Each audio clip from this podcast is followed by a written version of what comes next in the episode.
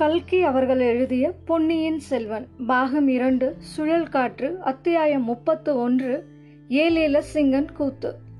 வனத்தின் மத்தியில் உலர்ந்த குளத்தை சுற்றி மரங்கள் வளைவு வரிசையாக வளர்ந்து அதனால் இடைவெளி ஏற்பட்டிருந்த இடத்தில் சுமார் ஆயிரம் சோழ வீரர்கள் தாவடி போட்டிருந்தார்கள்.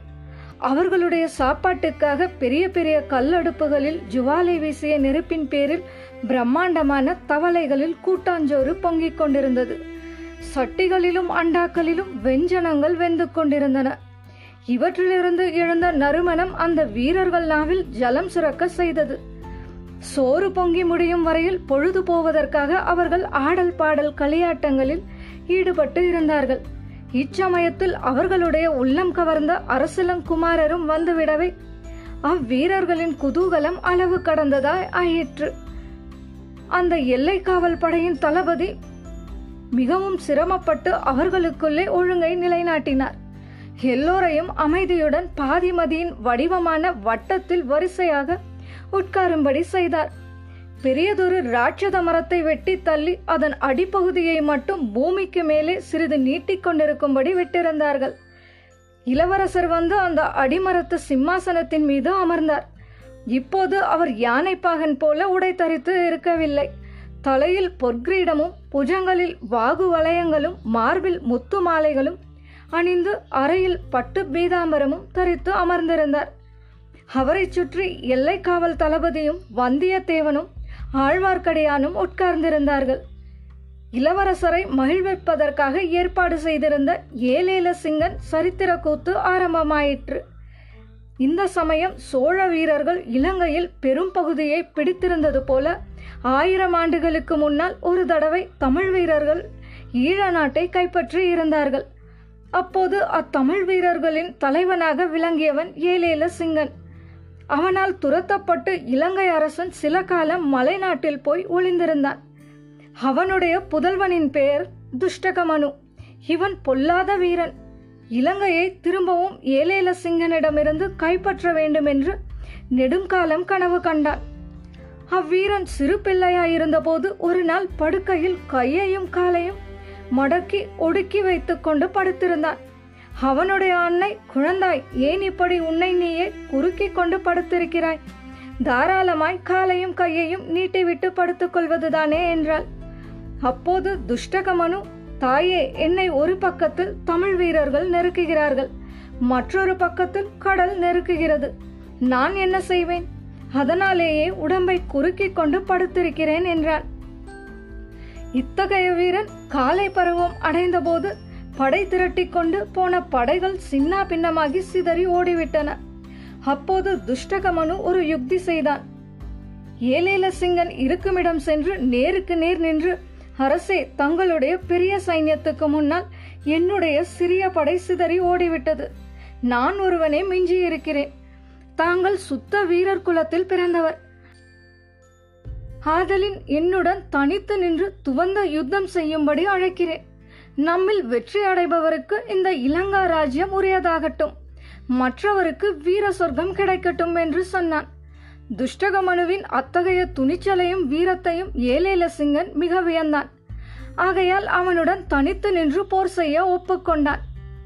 இடையில் வந்து குறுக்கிட வேண்டாம் என்று தன் வீரர்களுக்கு கண்டிப்பாக கட்டளையிட்டான்.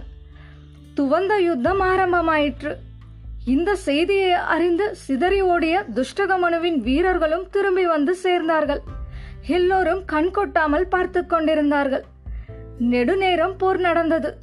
துஷ்டகமனுவோ தன் பிறப்புரிமையை பெரும் பொருட்டு ஆத்திரத்துடன் சண்டையிட்டான். ஏலேல சிங்கன் அந்த இளைஞனிடம் அனுதாபம் கொண்டிருந்தபடியால் பூரண வலிமையையும் உபயோகித்து போர் செய்யவில்லை. ஆகையால் ஏலேல சிங்கன் இறந்தான்.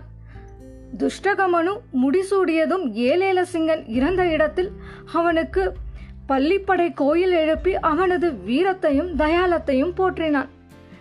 இந்த அரிய சரித்திர நிகழ்ச்சியை சோழ வீரர்கள் இளங்கோ அருள்மொழிவர்மனின் முன்னிலையில் நடனக்கூத்தாக நடித்து காட்டினார்கள். ஆடலும் பாடலும் அமர்க்கலப்பட்டன ஏலேல சிங்கன் உயிர் துறந்து விழுந்த இடத்தில் நடித்த வீரன் உண்மையிலேயே செத்து விழுந்து விட்டானா என்று தோன்றும்படி அவ்வளவு தத்ரூபமாக நடித்தான். பார்த்து கொண்டிருந்த இளவரசரும் மற்ற வீரர்களும் அடிக்கடி ஆகாக்காரம் செய்து குதூகலித்தார்கள். நாடகம் நடந்து கொண்டிருந்த போது ஒருமுறை இளவரசர் ஆழ்வார்க்கடியானை பார்த்து திருமலை தம்பலை குகை கோயிலில் துஷ்டகமனுவுக்கும் ஏலேல சிங்கனுக்கும் நடந்த போர்க்காட்சியை அழியாத வர்ண சித்திரமாக வரைந்திருக்கிறதே. அந்த சித்திரத்தை நீங்கள் பார்த்தீர்களா என்று கேட்டார். இல்லை ஐயா தம்பலை வீதிகளில் நாங்கள் வந்து கொண்டிருந்த போதே தங்களை பார்த்துவிட்டேன்.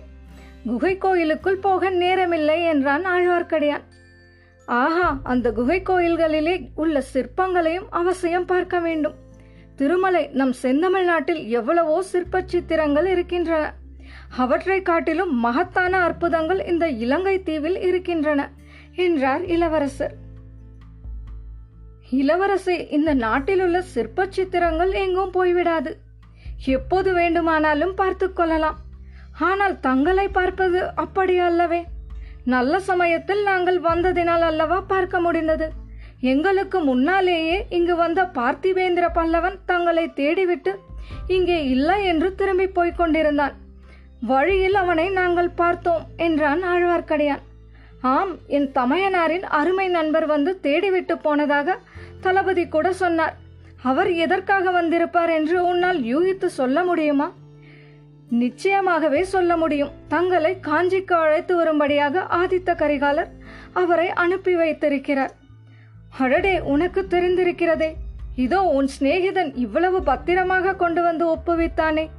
இந்த ஓலையில் என்ன எழுதியிருக்கிறது என்றும் உனக்கு தெரியும் போலிருக்கிறது தங்களை உடனே பழைய அறைக்கு வந்து சேரும்படி தங்கள் தமக்கையார் எழுதியிருக்கிறார்கள். இளவரசே குந்தவை தேவி அந்தரங்கமாக இந்த ஓலையை எழுதி நம் வானர்குல வீரரிடம் கொடுத்தபோது பக்கத்தில் இருந்த குடி வீட்டில் மறைந்திருந்து நான் பார்த்து கொண்டிருந்தேன். திருமலைக்கு பின்னால் இருந்த வந்தியத்தேவன் அவனுடைய முதுகில் அழுத்தமாக கிள்ளினான். ஆழ்வார்க்கடியான் தன் முதுகில் ஓங்கி அரைந்து இது பொல்லாத காடு.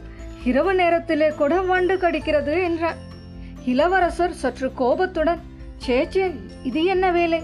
என் அருமை தமக்கையார் பேரிலேயே நீ உன் திறமையை காட்டத் தொடங்கி விட்டாயா என்றார்.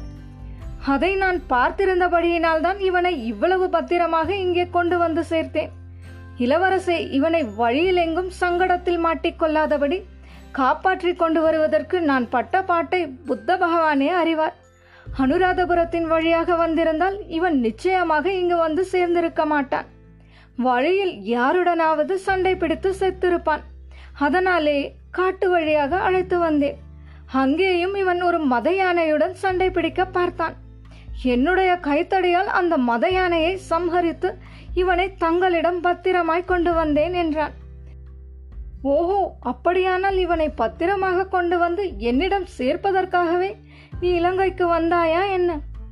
இல்லை ஐயா என் பங்குக்கு நானும் தங்களுக்கு ஒரு செய்தி கொண்டு வந்திருக்கிறேன். அது என்ன? சீக்கிரம் சொல் என்றார் இளவரசர். முதன் மந்திரி அனிருத்தர் தாங்கள் இலங்கையிலேயே இன்னும் சிறிது காலம் இருப்பது உசிதம் என்று சொல்லி அனுப்பியிருக்கிறார். இப்படி மூன்று மூத்தவர்கள் மூன்று விதமாக செய்தி அனுப்பினால் நான் எதை என்று கேட்பது? என்றார் அருள்மொழிவர்மர். இச்சமயத்தில் வந்தியத்தேவன் குறுக்கிட்டு இளவரசே மன்னிக்க வேண்டும். தாங்கள் கேட்க வேண்டியது தங்கள் தமக்கையாரின் வார்த்தையைத்தான் என்றான். ஏன் அவ்விதம் சொல்லுகிறேன் ஏனெனில் தங்கள் தமக்கையின் வார்த்தைக்கே மதிப்பு கொடுக்க வேண்டும் என்று தங்கள் இருதயம் தங்களுக்கு சொல்கிறது. அப்படி தாங்கள் அவர் வார்த்தையை கேட்காவிட்டாலும் நான் கேட்டே தீர வேண்டும். தங்களை எப்படியும் அழைத்து கொண்டு வரும்படியாக இளைய பிராட்டி எனக்கு பணித்திருக்கிறார் என்றான் வந்தியத்தேவன். இளவரசர் வந்தியத்தேவனை ஏற இறங்க பார்த்துவிட்டு இத்தகைய ஒரு வீரத்தோழன் கிடைக்க வேண்டும் என்று எத்தனையோ நாளாக நான் தவம் செய்து கொண்டிருந்தேன் என்றார். இத்துடன் அத்தியாயம் முப்பத்து ஒன்று ஏலேல சிங்கன் கூத்து நிறைவடைந்தது. மீண்டும் அடுத்த அத்தியாயத்தில் சந்திப்போம். குரல் வண்ணம் உமா சாரி நன்றி.